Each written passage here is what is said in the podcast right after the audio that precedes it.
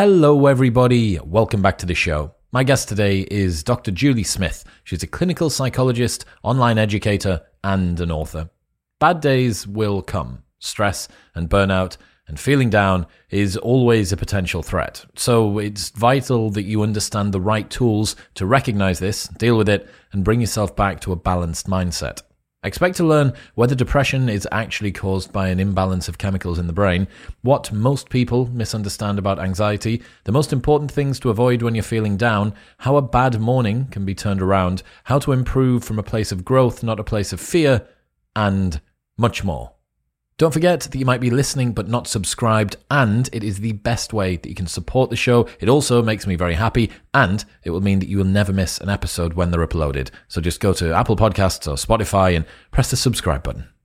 I thank you.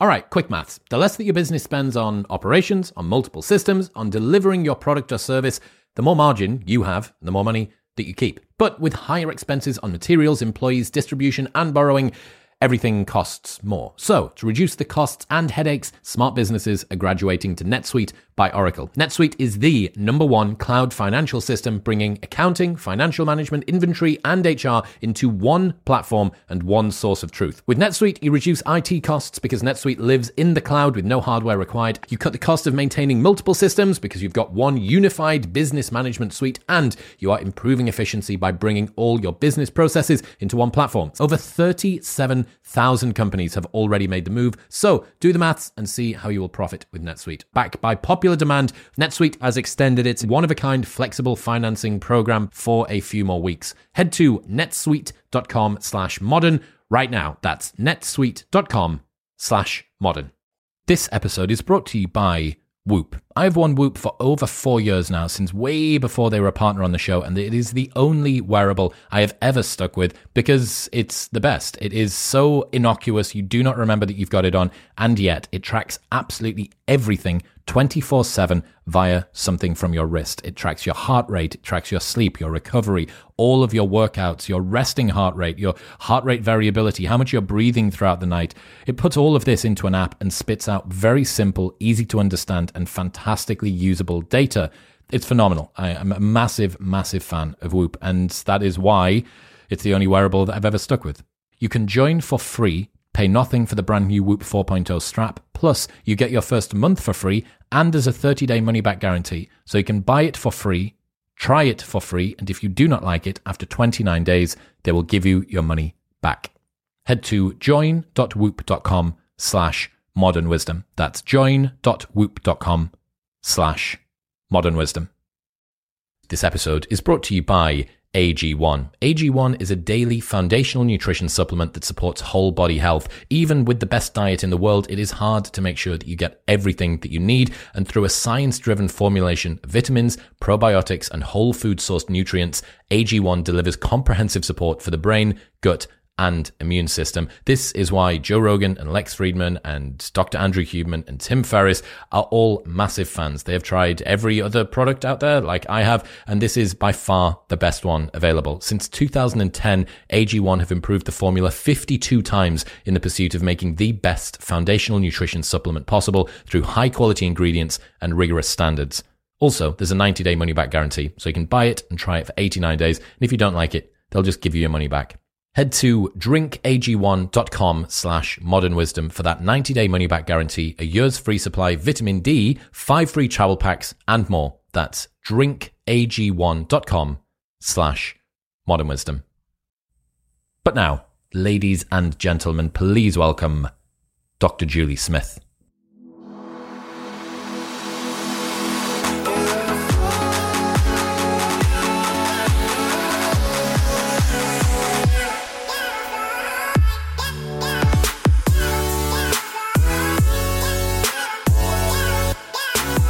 Have you seen this most recent study about the impact of SSRIs and the serotonergic uh, system and how it's related to depression? Uh, I think that there's been lots of sort of news headlines uh, going on, but I think it's not unusual for there to be headlines about things like medication. So, to be fair, it's not something I've hugely engaged with because I'd sort of rather go to the source, of which I haven't been to yet. So, um, yeah, I try, in general, I try to sort of steer clear of um, some of the headlines, partly because they can get it really, really wrong.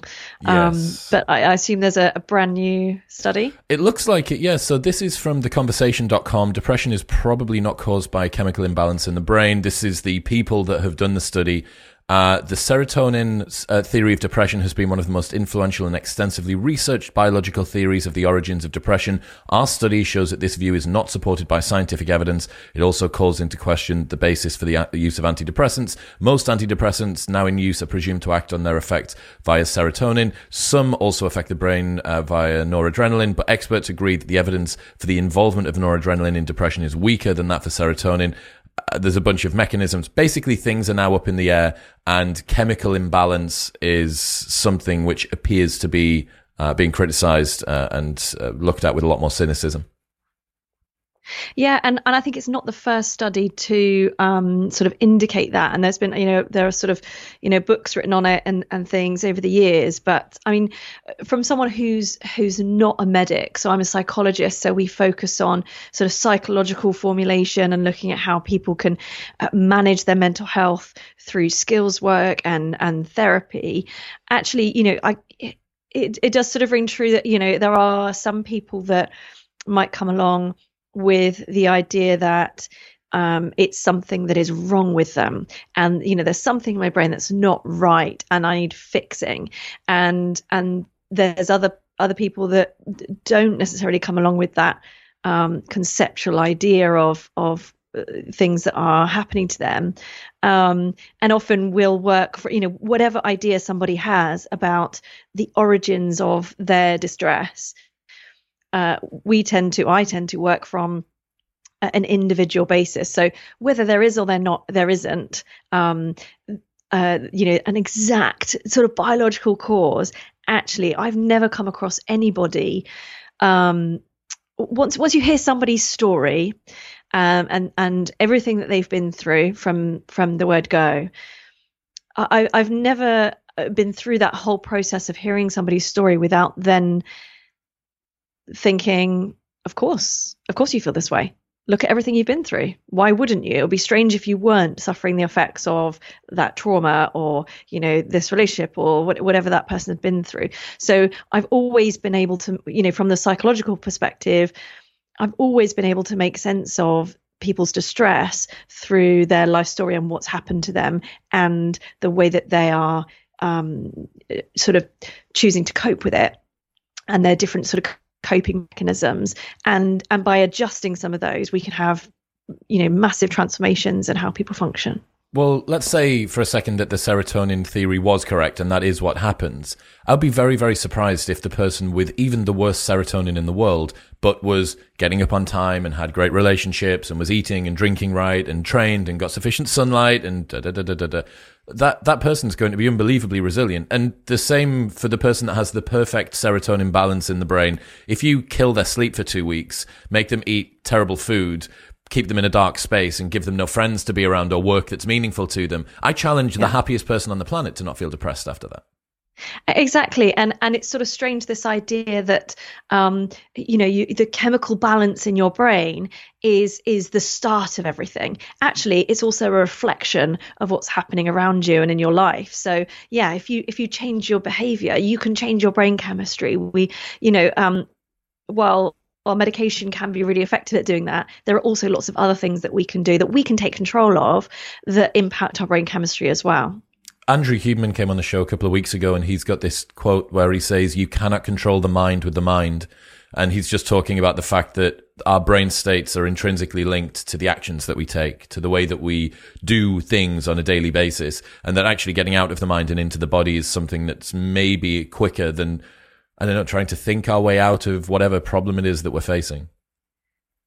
Uh, yeah, certainly the sort of the skills that tap into um, the physical sensations are often the first that we would teach in therapy, partly because they are quick acting, they are really easy skills to learn, and ones that you can then use whenever you need to, uh, like the sort of different breathing techniques. And, you know, Andrew Huberman talks um, really well about this sort of the different ways you can use breathing to kind of calm anxiety and stress and those kind of things, which is really, really helpful. So they're often the first things that would be taught to somebody who came to therapy, for example, I think while you can you can influence the mind through the mind, it's a a more long term strategy. So it's stuff that takes more practice. You know, you can learn a breathing technique in in ten minutes uh, and then use that forever.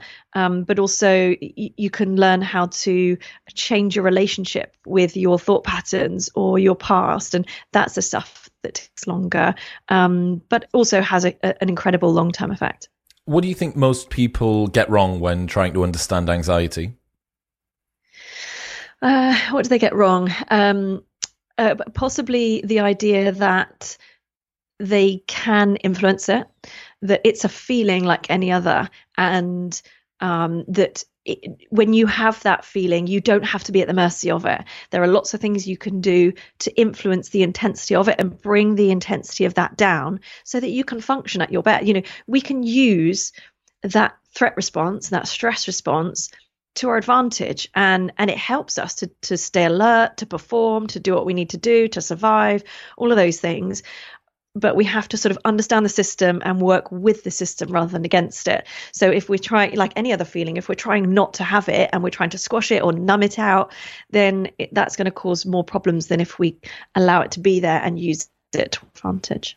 What about the opposite? Let's say that somebody was feeling anxious and you wanted to prescribe them a way to make that feeling be as intense as possible, to last for as long as possible, what what would you get somebody to do that was feeling anxious that could make it worse? Well, that's interesting because there are lots of things that we do that we think make anxiety better, but are actually making it worse. And uh, the, the number one thing I would say there is avoidance. So when we feel anxious, our body is telling us to escape and then avoid that thing right? Because that's how our brains are set up to to help us survive. And and that works right? If um if you're in a situation where there's a threat to your survival it makes sense that you get out of there get safe and then don't go back. But in today's society and where there are lots of psychological threats your brain works the same. So if there's a threat to um uh, maybe uh, sort of abandonment or rejection, or um, if you feel that you're going to be humiliated in, in a situation, um, you have that same response. Your brain says, This is not safe. Uh, you get out of here and you don't go back. But if you do that with your workplace or social situations, then you don't end up building your confidence in the work situation. You if you avoid it uh, it gets harder to go back, right? It gets it builds up that anxiety even more. So when we avoid the thing that we fear, the anxiety gets worse over time and and often that's why you know in treatments exposure or graded exposure is part of um, overcoming all sorts of anxiety disorders i think people presume that exposure therapy is for a fear of snakes or some like phobias you know, like real in your mm-hmm. face stuff. But the fact that it exists for emotions as well, for situations that presentation you've got to give in front of the group, that boss that you hate having a conversation around, and I guess, you know, to a more intense period, even just going out of the house, going to shops, stuff like that. I think a lot of the people that listen to this podcast will be high functioning individuals. There'll be people that are doing really well, but if they look back to whatever five or ten years ago when they didn't have the tools that they have and they realize just how fragile they were at that point, you go, well, hang on a second, yeah, this is there are complete gradients to this, and everybody is always playing at the level that they're at now. Yeah, and and that's where we can really learn from all of these incredible tools that are taught in therapy. They're also helpful for everybody else, uh, and who may not be in therapy or may not even feel that they need therapy. Actually, if if there's something you want to master and it makes you nervous, as much as you possibly can. Uh, the only way to build your confidence in something or to reduce your anxiety about something is to do it more and more and more. And you know, the things that we do every day become our comfort zone. So if if you're going to um, you know, if if speaking in public is going to get any easier for you, the only way to do that is do that more often, but we do it in a graded way. So don't expect yourself to go and speak in front of 10,000 people and be okay with that. You build up to it. So you take, um, the, you know, that first sort of layer outside of your comfort zone that feels difficult, feels like a challenge, but is manageable. You do that and you repeat it again and again and again until that feels like nothing really. It's just easy. And then, you know, then your comfort zone expands and there's another thing that feels more of a challenge. So you do that. So you work up and up and up and, and you sort of get closer towards those things that initially feel like a worst case scenario. But when you get closer to it, it doesn't feel so extreme. One of the nice things about making progress, I think, is that you can look back at the things that used to be a challenge to you and barely even remember that they were something that was difficult. You know, you look at them now and it's just, it's absolutely nothing. And yeah, I, I suppose that that exponential growth that you're talking about is precisely because of that that it starts off with something small and then you gradually take bigger steps. And then after five or ten years of doing personal development you look back and you go i can't even believe that, that I, I don't even think about that thing anymore. Yeah. given the fact that thoughts a lot of the time especially anxious thoughts cause us to obsess and mentally do thought loops around them what's the solution to break the cycle of anxious thoughts? Well, I guess first of all, uh, the, the, don't do is don't try not to have them. You know, if which if you're trying not to think about something, you're already thinking about it. And so, uh, if we, you know, thoughts arrive in your mind because your brain is constantly taking in information from your outside world and then offering up to you ideas of how to interpret that and and they are ideas they're theories they're concepts they're stories maybe they're influenced by memory as well a lot of the time.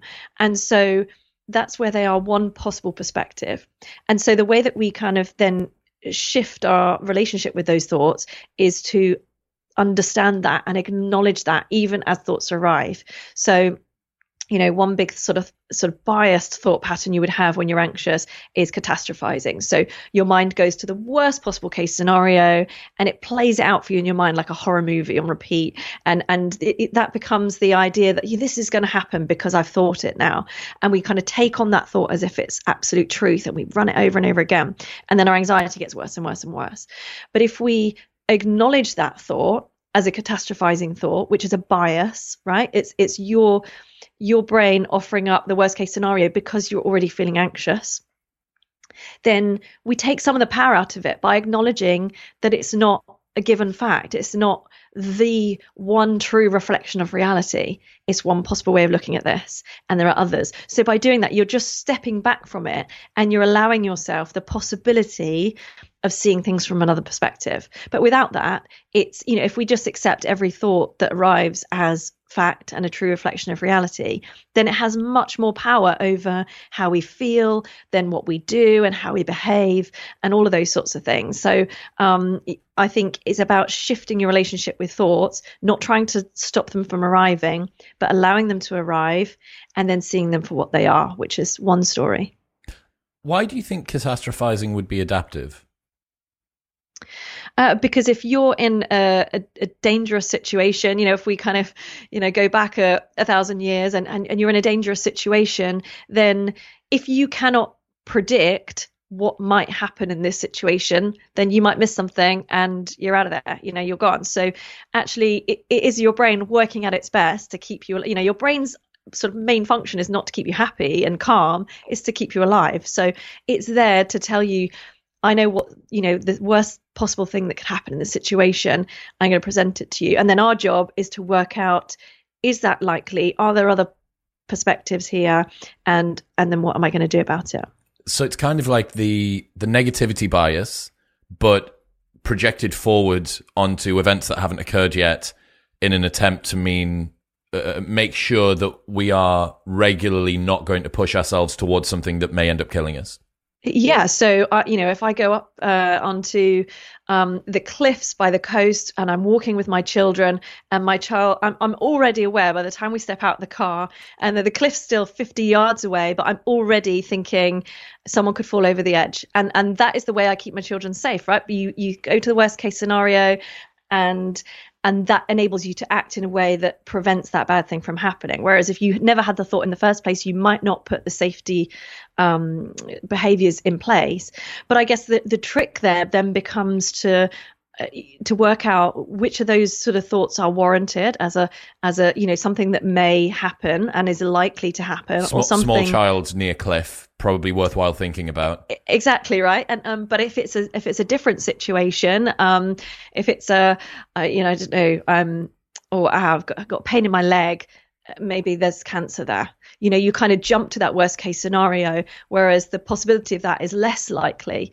And and so we can never have certainty right? It's always ideas that our brain is offering up to us and and we have to be able to tolerate that uncertainty of not really knowing exactly what's going to happen um, but balancing our, our choice of behavior and safety behavior with how we want to live our lives. So if i feel anxious about going to the supermarket and the worst case scenario is you know I'm going to have a, a, panic attack in there and feel humiliated. And from that, I then make the life choice never to return to a supermarket. Um, that's probably going to significantly impact the quality of my life if I'm not able to get food when I need to and those sorts of things. So um, it's yeah, it's always making those sort of judgment calls around when am I going to respond to that feeling and when am I going to um, you know, make choices based on my values. Have you looked at the behavioral genetics stuff around depression and its heritability? How do you mean? So the it seems like the heritability of depression from parent to child is a lot higher than I would have thought. Not higher than behavioral geneticists would have thought because they always knew that it was everything's highly heritable. Um, but I just think about you know when it's the person that's terrified of going to the shops. That seems like such an extreme response, and it seems like the sort of thing that would almost be difficult to learn without being primed prior to that without having a, a, predisposition toward that. And it's just one of the things since learning about behavioral genetics with Robert Plomin, who was the kind of the granddaddy of it a couple of years ago, it really has given me a lot more sympathy, I think, for people that have uh, differing mental states. And that includes people that are unbelievably extroverted or confident or whatever, because a lot of the things that we have have just been imbued to us through our genes. But that it doesn't really matter whether you do or don't have it. That's the game that you're playing. Those are the rules and the physics of the system that you're working within. You don't get to change that from the moment that you're born. You don't get to change that. What you do get to change is the top level stuff in terms of the inputs, in terms of the environment, in terms of blah blah blah. Um, but yeah, it just the range of ways that humans can mentally show up doesn't surprise me given the fact that we're so varied when it comes to our genes, our exposures, our environments, and all of that. Yeah, and and you know, I, I, as a psychologist, we always see, you know, those sort of genetic vulnerabilities as uh, rather than fate potentials, and and so um, you know, you could come into the room and no one has any idea whether you've got a gen- genetic vulnerability to your situation or not. So we work the same with everybody. So it's, you know, yes, if you, if you have a genetic vulnerability or you don't, we can still impact on the expression of those genes through everything you do and everything you put into your life and everything you take out of it. And so um, I think sometimes the, danger of um, sort of making that the dominant part of a, a conversation mental health is that people can feel hopeless about it. You know, that I've experienced, you know, bouts of depression uh, throughout my life, therefore it must be inherited and therefore I'm doomed to have it for the rest of my life. And actually, if that person was to go to therapy and learn some of the arsenal of tools that are available to to prevent relapse for depression and to uh, manage mood and and you know those things can be transformative and i've seen that i've seen people sort of pull them back from situations that you would never believe people could pull themselves back from. And we have no idea whether they had the genetics for that or not. We just did the work and and made the change. And so I, I think I have to, in my practice, believe that that is possible for everybody. I think it's the same as the broken brain serotonin system that it's mm. incredibly mm. disempowering. That was why I loved yeah. um, uh, Johann Hari's Lost Connections. It was the 1st mm book. I know that there's criticisms of that book and some of the research and stuff, but it was the first book that I'd read that put the lion's share of your mood in your hands And I just Yeah. found that to be, as somebody that was suffering with depression throughout his 20s, I thought it was so great to hear that because it made me think, okay, like I've got control over this. And yeah, Yeah. the, the same when people walk through the doors of your practice, you know, they need to, they need to believe that they can walk out if they're making changes and they can. I mean, you know, I've had some friends that have been in some pretty dark places and then they've put the work in and they come out the other side and they're unrecognizable. You go, if that guy can do it, if he can turn it around, then I'm, I'm pretty sure anybody can. Yeah, and I think in some ways that's been the, the bulk of my work clinically has been um, seeing that transformation in people where they arrive in the therapy room believing that um, they're getting something wrong about life and that they're not um, they're not doing things in the way that everybody else seems to be because they feel terrible and feeling that they have no real control over that. And and once they learn that there are things that can really really help um, and you know some of it's more difficult than others but actually there are some sort of pretty simple things you can put into your life and make sure you prioritize that can make a huge difference. And and once people you know realize that potential to have some more of the sort of locus of control uh, within themselves and their own choices um it- it's just transformative for for so many people and and that's really why I started sort of sharing videos and writing the book and that kind of thing was to just make some of that um, education available to people. How is stress different from anxiety?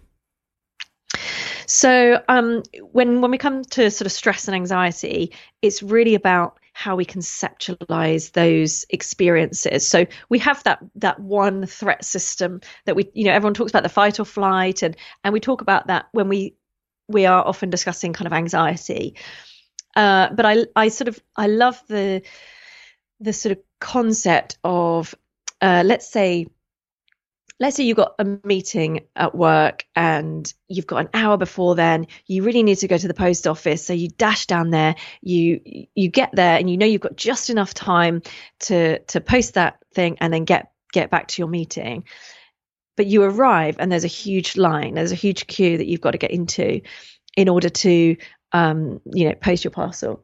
And you immediately feel this rush of uh, you know your heart's pounding the sweaty palms and you're suddenly hyper alert. Am i going to get back in time for my meeting?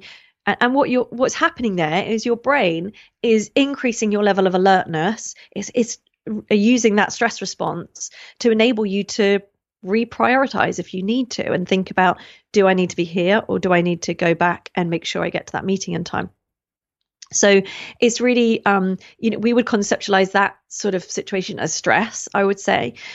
When we talk about it and use the word anxiety, it might be similar physical sensations, you know, the sweaty palms and the heart pounding, but it's generally going to be more associated with uh, a threat. So, you know, maybe you were due to speak at that you know work meeting in front of a hundred people and you would be absolutely humiliated if you were going to be late. And so you know the idea of public humiliation would fill you with what you would probably call anxiety you know that it just feels sort of more threat threat based um and so you know i think there's there's still a lot of sort of work going on about understanding whether those two responses are very different biologically and whether we can find those markers. But I think really it's how we conceptualize it. And often when we talk about um, stress or anxiety or any other feelings, a lot of people ask me, How do I know if I'm feeling this? Or how do I know if I'm feeling that? And often the answer is, it really doesn't matter. If you're feeling something and you give it a word, you give it a label, that's already helping you to cope with it. Whether that label matches other people's label for their feelings or not is not so important. If you're able to give words to how you feel and label those things, um, then you're already helping your brain to sort of process it and understand it and predict um, what that means for you in the future. I heard about young kids in primary school being taught mindfulness practices, and I think that they were naming them as kind of different characters, Mr. Blue or Mr. Green or the, the nasty pirate or something like this. And you're right. It kind of shows, oh, how stupid the kids are naming their emotions colors or about pirates. But there's nothing that's inherently any more virtuous about that word than calling it stress or anxiety. That the, the choice of letters that represent the emotion is totally arbitrary. And yeah. the distancing that you get, this is the beautiful thing of noting when it comes to meditation. You notice a sensation arise in consciousness. You note the fact that it has arisen and then it falls away. It's the noting yeah. fact that actually matters. It's not the words that you give it. Yeah, it's, it's just like the sort of thought bias labeling. By just giving it a label, what you do is you step back from it. You get a bit of a kind of bird's eye view, which enables you to see it for what it is, which is not who you are. It's a sensation. It's an experience that's sort of washing over you, if you like. And and by doing that, we, I mean, um, in the book, I talk about um, the the it feels like such an old movie now but i remember the jim carrey movie the mask and and he kind of it looks the, the mask looks like nothing. It's just this kind of old wooden mask. But when he holds it close to his face it kind of grips him around the back of the head and then it impacts on everything he does everything he says everything he feels. And and it's a bit like that with with thoughts and emotions. When when they're sort of here and we can't see anything else and we just absorb that as that you know that is fact. This is all i'm willing to see and feel then it impacts on everything. And the idea of kind of giving something a label or uh, stepping back from it and observing it so observing that it's an experience that's washing past us it's like you know when jim carrey kind of takes the mask off and he just holds it at arm's length it's just a mask then. It's it's no longer got the same power. It's still in his hand. It's not far away from his face but it's just enough distance to give him that perspective to see the thing for what it is. I think one of the most important things i've learned about reframing stress uh, and i guess you could call it anxiety as well is how much of an effective performance enhancer it is as soon as you stop judging yourself or fearing it some of the best performances that I've had, whether it be on the podcast, whether it be at work in my previous job, has been geared by the fact that I'm stressed by it, like yeah. unbelievably stressed. But a lot of it, if you can learn to be excited by it, and I actually have now, I've got a couple of big things coming up over the next couple of weeks that I'm going to be borderline terrified to do.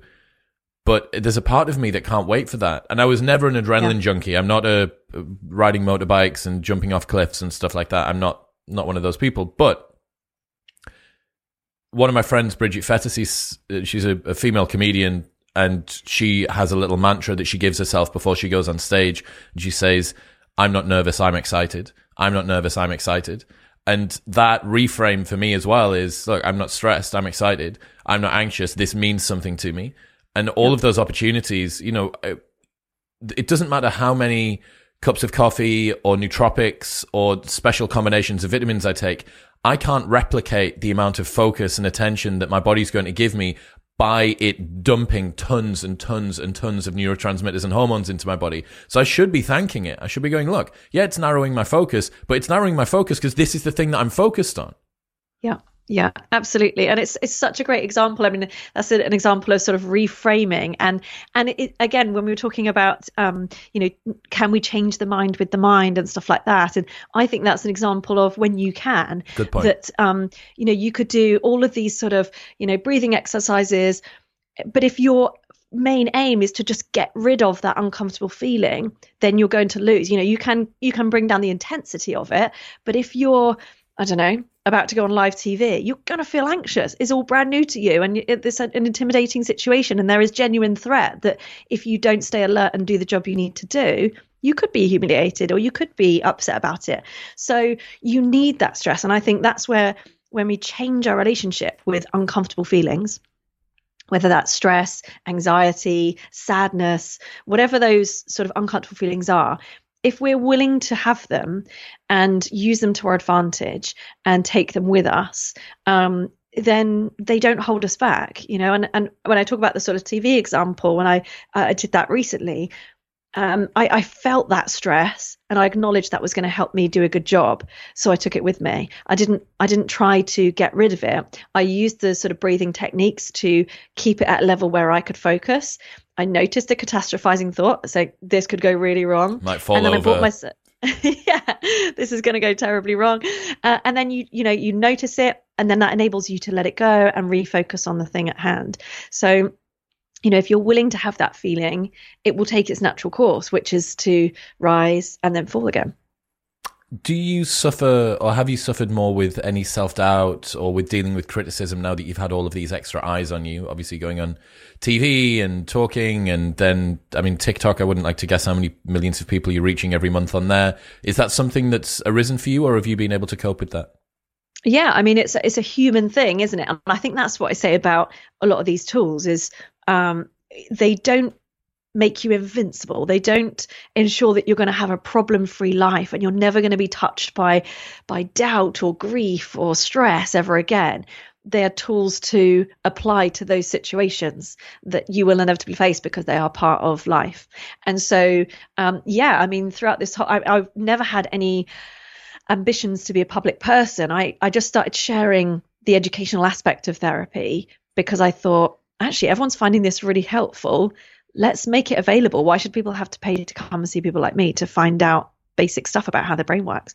And so I wanted to sort of make it available. But yeah, I mean, then, you know, quite a little introvert who's used to working in a room with one person at a time that was pretty kind of exposing and and you know you sort of uh you then are forced to use the tools and practice what you preach because you know putting yourself i mean you probably understand as much as as i do you know putting yourself out there will um, kind of expose any sort of insecurities or it will it will sort of invite that voice of self self doubt to creep in um, so yeah i've had to you know use the tools as much as the next person you are spending at least a portion of your time on TikTok, making sure that the videos look right, that they've gone up correctly, you probably checking comments to see what do people think, what are the issues that they're coming up against, ideas for the new videos and such forth. How are you mediating your relationship with technology, with social media, with the supernormal stimulus mechanisms that it's giving us uh, to ensure yeah. that it doesn't uh, impact your mental health too much? Um, I've had, I think something that's hugely helped me is that I had this clear reason for starting that was just to be helpful and to make some of this really incredible information that's available in therapy available to people who might not have access to therapy so that they could enhance their own mental health. And I it's been my mission all the way along to stay close to that. So you know, each video had to have some thread of, of value in that front. So whether it was very entertaining and engaging or not, um, it had to have some level of message there that could be helpful to people and sow a seed. So um, that's helped a lot because it enabled me to um, not worry too much about how I looked or whether it, you know, I sounded right or, you know, those kind of things that, um, especially as, as a female online, there's huge pressures to, um, you know, look certain ways and sound certain ways and, and all of those sorts of things. So it always enabled me to sort of come back to that whenever those sort of pressures creeped in, I was able to come back to this is the reason I'm here, is to be helpful, um, that kind of thing. So I think that always helps me um, I think also that I started this a little bit later in life as well, so that I I already had a firm sense of who I was or who I am and um, my values in life. So always coming back to what matters most to me. Uh, I'm a parent, so having you know uh, children and understanding. I think I always try to shift to. Uh, when I'm in a difficult scenario, what would I want my children to have the strength to do or believe about themselves in this situation. Um, because I know that they won't do what I say, they'll do what I do. So I have to live that if I want them to, you know, be confident and to face uncertainty or face criticism with with self belief. Then I have to sort of live that out for myself as well. One of the things that I've reframed recently around smartphone use was from it being an addiction to it being a compulsion.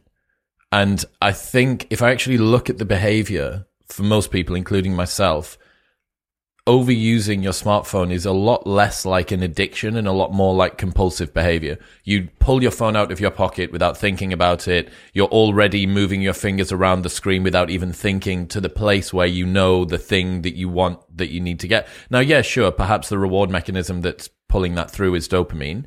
Uh, mm. and, but it, it does feel a lot more like a compulsion. And I think that even though this is again, arbitrary, like we said earlier on, reframing the terminology that you use from addiction to compulsion has really changed. This only happened over the last couple of months, perhaps, but it's really changed the way that I see my my smartphone use. I think, look, it's just compulsive. You know, it's the same way as if because I spent so long, I did five years at uni and whatever, uh, eleven years in full time education before that. If I put a, a pen in my hand, it starts spinning through my fingers. I don't think about it, and I, I unless I think about stopping it, I can't stop it. Yeah, why, it's why habitual. Is, yeah, it's just a compulsion. Uh, yeah, yeah. I mean, because I, I, I guess because of my clinical work, I would sort of have a slightly different conceptualization of of compulsion in the sense that, so within OCD, for example, that that comp- compulsion is the thing that you feel you have to do because if not, then something bad is going to happen. So it's often based on a kind of threat response. But you know, I would certainly definitely see that that sort of um, it could even be the case actually with with a with a phone that if I don't take my phone with me. I mean, I have that. If if I even if I go out for a run, if I don't take my phone with me, what if what if something happens at home and and my husband and the kids need me and you know it could be 20 minutes before I get back. you kind of and and but you know it wasn't that long ago that that was just something you did. You know people could live without you for half an hour and and get through it. But there is that fear of if I haven't got ultimate connection to everybody I know, something could happen and I won't know about it. There's something about that. And then then there's a sense of freedom you know if you go somewhere and you lose all signal and your phone's just you know obsolete then there's a sense of sort of relief and freedom from that isn't there? That there is this sort of fear of if i miss something if i miss an email that's really important what's going to happen? And if i you know um so maybe there is an element of that um but also there is that habitual thing of um you just pull it out your back pocket 50 times a day and glance at it because you have been doing that for five years or whatever. That's why I don't understand people that go on planes and then connect to the Wi Fi. You have the opportunity now of being completely liberated from access to the outside world for yeah. three to 10 hours or something. I, that's for me is bliss. You load up a bunch of yeah. stuff onto Kindle, read through some things, listen to a podcast, make some notes about stuff. That That's my favorite time. But yeah, I think uh, it's very strange the fact that we feel we we feel like the world is so interconnected and even safer now than it was 20 years ago and yet we there's this ambient level of anxiety that we need to constantly be contactable and available um, there's another concept that I learned actually by a guy called Benjamin Hardy, and it's called the gap and the gain. And I've been thinking about this a lot as I was going through your book. So he talks about the gain being you comparing the place that you're at now to the place that you were at previously and the gap being you comparing where you are now to the person that you want to be. And he writes about most people live in the gap rather than the gain. And he says it's like running toward the horizon, that every time that you take a step toward it, the horizon moves one step further away. And it, it just made me think that I think a lot of the, a lot of the messages that we get about self worth and what success looks like, especially from social media, is inevitably comparing, uh, living in the gap it's living in that difference between where somebody else is. And this was really highlighted when I did my first Thanksgiving here in America uh, in November. And it's a, an entire day that's built around gratitude. And you go around the table individually and you sit there and you say, so what are the things that you're most grateful for? What were your hugest wins this year? Why are you so happy about things at the moment? And, um, all of that together just it really resonated with me. I think that that's something that a lot more people should try and bring into their life that model.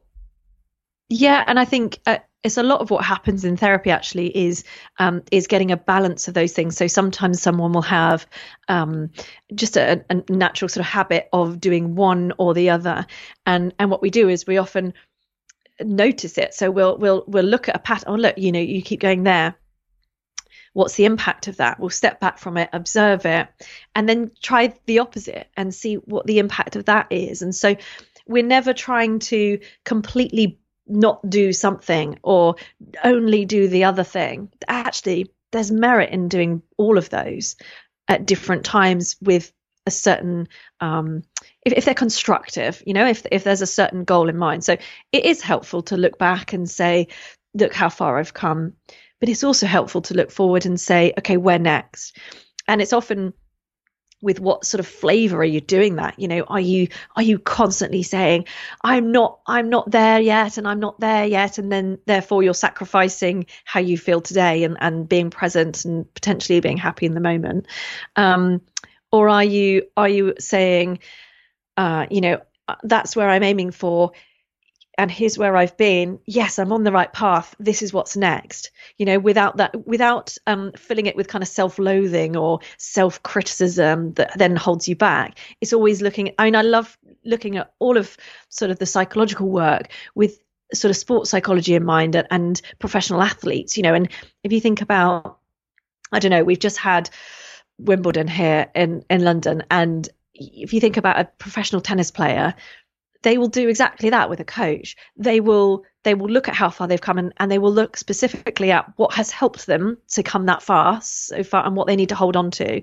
And then they'll look at where they want to go next what the hurdles are and how to break those down and what strengths are going to help them to get there. And so it's always just balancing those. But i think the key to having that balance is being aware of what you're doing in the first place. It's all about awareness. It's noticing. So rather than being stuck in your head, it's sort of watching what happens in your head, saying, oh, wow, look, when I'm constantly thinking about that past event, then I'm held back. Or when I'm constantly moving the goalpost for my future, I'm actually I'm not living in the present and I'm really unhappy. Or, you know, it's it's only by by getting that bird's eye view of everything, including what's happening in our own heads, that we can kind of see a way out talking about things from the past that keep coming up, how can people not be too defined by previous mistakes? Um, I think you know when it comes to the mind sort of going back and, and that tendency to ruminate you know rumination is one of the a big sort of maintaining factors for depression and and um, you know it will sort of predict relapse and those sorts of things. If you have that tendency to go to the past something you regret specifically or or you know a painful experience and then just churn it over and over again. And so that kind of ruminating that happens. Um, I think again, there is that element of awareness. So being able to notice when you're doing that so that you can choose whether to keep engaging in it or whether to step back and do something different. And, you know, sometimes people will, will employ a really kind of simple tool where once they've noticed that they're doing that thing, they they literally kind of say stop and they they you know put the hand up and they say it out loud and then they activate and they do something different. They move on and they focus on something in the present. So that might be you know it could be any activity that sort of grounds them in the here and now um, or movement and exercise is great for that that shifts you into your body as opposed to your mind and those kind of things. So um but, but yeah i mean rumination is a about sort of past events is uh, a, a, really big predictor of you know sort of relapse for depression. So it's really important to to tackle that. Given the choice between getting a night's sleep or going to the gym in terms of resetting my mood, I would choose going to the gym. I think that I I have more bleed from night to morning than I do from pre to post workout in terms yeah. of the way that I am. And yeah. yeah, I think that it's not for everybody, but it for far more people than would realize it. Like if you go and play a game of tennis badly uh, or something, even with just a friend, like try and focus as you're trying to hit the ball desperately across the court. The fact that you've got something in your hand, it's tactile, there's smells, there's sounds, you're moving, your sweat, like just that, I think is such a big element of it. And that's what I appreciated about Huberman's work that, yeah, maybe, maybe I think that you're probably right on balance that there are elements, especially if you look at CBT and how effective that can be for people. Like that is about reframing. I'm not, I'm not doing a CBT with my hands. Um, but that the definitely getting into the body is something that's interesting. Another interesting yeah. thing that I liked that you did was you talked about turning bad days into good days. And this was something that I was doing when I had low mood throughout my twenties, that one of the, the wins that I would put down in my journal was that I had a good bad day. Uh, and it was so funny to see that pop up in your book as well. Yeah, I mean, I, it, there's a whole sort of you know section there on you know shifting from those bad days often there's that misconception that if you're working on something that every day should be a little bit better than the last. And and often this is a, sort of classic sort of example of something that will happen in therapy. Someone will start making progress quite quickly and they'll see a bit of change just from the fact that they they're coming to appointments and they're talking openly and and it feels safe and those kind of things. And then you know things will happen because life happens right? And and you have a bad day or a bad week and then they feel low. And and you tell yourself when you're in that place i'm back where i started. I'm i'm back at square one. I've got to start all over again. And and half of the sort of lesson that you learn is you're not back where you started. You can't undo the progress that you've made so far. Part of that journey of of being well is having bad days and then bringing yourself back to baseline and, and, back up. And and so you know it's not that you work on something and then every day is just neutral and fine. It's that that you learn these skills to be able to sort of haul yourself back up when you've had a tough day because you know the things that work and you know the things that will keep you stuck. Um, so it's all about sort of having that awareness of yourself and what works for you so that you can respond to those bad days rather than never having them. What about mood pitfalls that people should look out for? Um, I think uh, yes, movement is a is a huge one, and and actually, in the you know when I've worked with people who have severe depression, um, often in, in sort of acute hospitals and things. Um, one hospital I worked at, we had the the the benefit of having a, a lovely garden. And uh, in appointments with people i would would start by walking around the garden with them as we talked because simply getting your body moving starts to shift things and it starts to you know it doesn't take all your problems away it doesn't change your your situation your circumstances but it starts to shift your biology and can bring someone to a level where they're more able then to engage in the more complex psychological stuff that's going to help them longer term. So you get this incredible shift from from any form of exercise. And i think it's, it's such a shame that exercise has been sort of over the years made to seem like it's supposed to be just this ultimate graft where you put yourself through grueling pain in order to look different and be more, you know, aesthetically pleasing to other people because it creates this sort of impression that exercise has to be that way. Exercise can be putting on music and dancing around your kitchen with your family. You know, you can be moving your body in any sort of way and that's going to help. It's going to to make your it's going to shift your biology it's going to shift your how you feel um, all of those sorts of things. So uh, you i think part of the work that we do is, is helping people to increase their level of movement um, without it feeling like a chore or something that you've got to endure because when you're already enduring depression that's that's enough already. I suppose as well, there's the f- brutal feedback loop when it comes to mood that low mood causes people to move less, to do less, to not eat, to not contact other people, which then creates a cycle of worse mood, which is that sort of ever increasing spiral. Yeah, absolutely. You get stuck in that cycle of, you know, low mood gives you the urge to do the things that keep you stuck. So it will, you know, you'll wake up for whatever reason. It could be, it could be anything that's induced that low mood. It could be, could be something huge like grief, or it could be something like, um, you know, you're you're dehydrated, or your child was up a couple of times in the night, and so you haven't really had enough sleep, and so you wake up feeling groggy and low, and then you have the urge to call in sick or um, you know, not meet your friend later on or skip the gym or do all of those things. And so you have the urge to kind of close everything down and avoid doing the things that actually in the long term are going to help you. Um, just being aware of that again, just knowing that increases the chances that in that moment where you get to choose, you could choose the right thing that's going to help you in the long term. You won't always, right? Sometimes you'll still go around that cycle and you'll kind of, you know, suffer the consequences of that mood wise. But sometimes you'll you'll acknowledge, yes, I know that I have the urge to not answer my phone to my friends and family when I'm low, but I know where that leads. So today I'm going to force myself to do it. And then you get the benefits of it. What have you come to believe about what a meaningful life consists of? So uh, that's a sort of a fairly big uh, section of the book, and and it's something that's often looked at in acceptance and commitment therapy. Um, I find that a lot of people who come to therapy with a limited idea of what's really going on, they'll say, you know, I, I'm okay, but everything just feels a bit empty. I feel a bit lost. I'm just not really sure where I'm going. There's just no meaning in anything. So, so many times that has happened where life has pulled someone away from what's meaningful to them and what matters most to them because that's what happens right? You know and and so in therapies like act therapy acceptance and commitment therapy you just help someone to get clarity on what matters to them and what what their values are. And that can be quite sort of crudely done. You know you can write things down on a piece of paper split your life into the different areas you know maybe intimate relationships, family relationships, parenting, career, learning, creativity, faith, all of those different things that fill people's lives.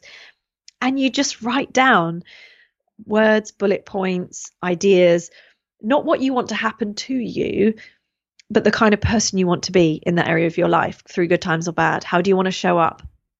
How do you want to show up as a parent, a colleague, a partner, all of those kind of things? So it's not a goal that you achieve and then it's done.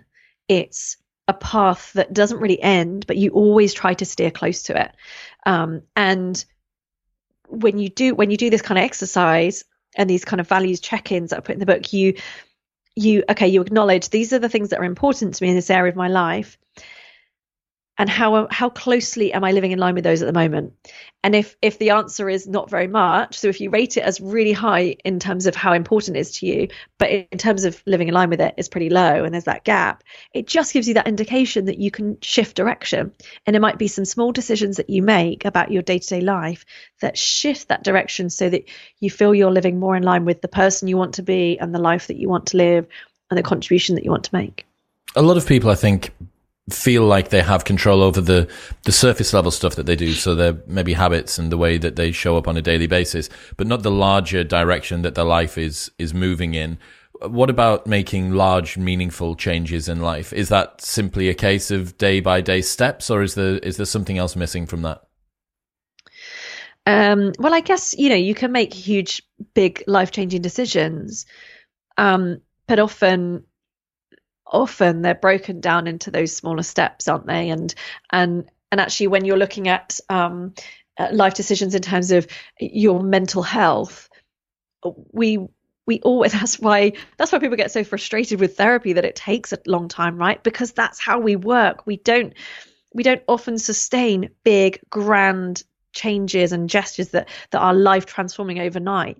We the the changes we can sustain are those smaller ones that that enable us to um, make a make a shift that we can sustain every day. And then once that becomes habitual then we can keep that going and without too much effort and then we can shift on to the next change. So we create big change more, most effectively and sustainably with lots of small changes that add up.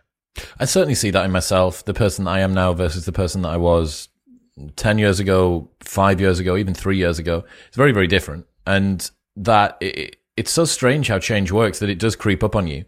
You actually don't yeah. realize that it's happened until you one day some something causes you to reminisce about the way that you would have dealt with something previously or about a memory of a situation that you managed to get yourself into and the way that you responded to it and you go I, I it's really kind of hard for me to recognize that person and that mental state i always thought it would be cool yeah. if you could um, take snapshots of the mind in the same way that you can take a photograph and then you could go back and visit the old texture of your mind from five years ago or 10 years ago, because it would be so stark, the difference, the things that would have captured your attention, the thoughts and the concerns that you would have had about yourself or the world or whatever. And now you're a million miles away from that, but it's hard to go back and remember that because you're not that anymore. And there isn't that photograph for you to go back and, and view. Yeah, and it's it's like a sort of finding some old journal, isn't it? And then reading about the things that you were worried about, you know, ten years ago or when you were a kid, and you think, oh, God, you know, it, it seems like such a a huge period of time between then and now, and and actually, you know, it's a really useful skill to be able to create future self memories. So where you imagine yourself in the future uh, in detail, and you look back at the choices that you're making now or are about to make and you consider how you would feel about that. You know what what choices if you if you're putting yourself into sort of 5 years from now what choices would you be most proud of and how would you feel about that and what would be the focus of your attention the main focus of your attention in the future self and and what you know what would you be like and why and what choices would have held you back and what things would have propelled you forward and and those sorts of things and so that can be really helpful again in focusing on the choices you're making today and making sure that they are benefiting you in the long term as opposed to um, responding to how I want to feel today. The best uh, thought experiment that I think, in terms of working out what would be a good way to spend your time or the things that you should focus on, is to think, okay, at the end of this year, what would have had to have happened for me to look back on this year and consider it a success? And that little bit of distancing, little bit of future planning, little bit of sort of reflecting I, I did that with COVID um, during the lockdown. Okay, what would have had to have happened by the end of lockdown for me to look back and consider it a success?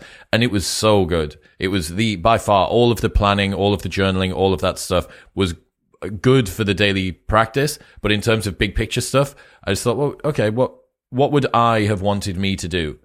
And it's you. It's you. You know you know you pretty well. You know what you would have wanted you to do, but it's just that little yeah. bit of distance, it's that little bit of future planning.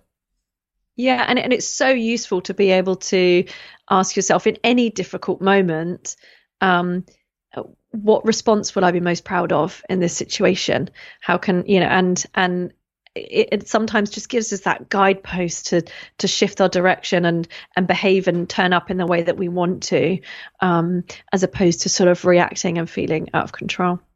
Dr. Julie Smith, ladies and gentlemen, if people want to follow you online and check out the stuff that you do, where should they go? uh, either Instagram, YouTube, um, Dr. Julie, and uh, yeah, sharing lots of sort of insights from therapy um, that people can use in everyday life. Julie, I appreciate you. Thank you. And you.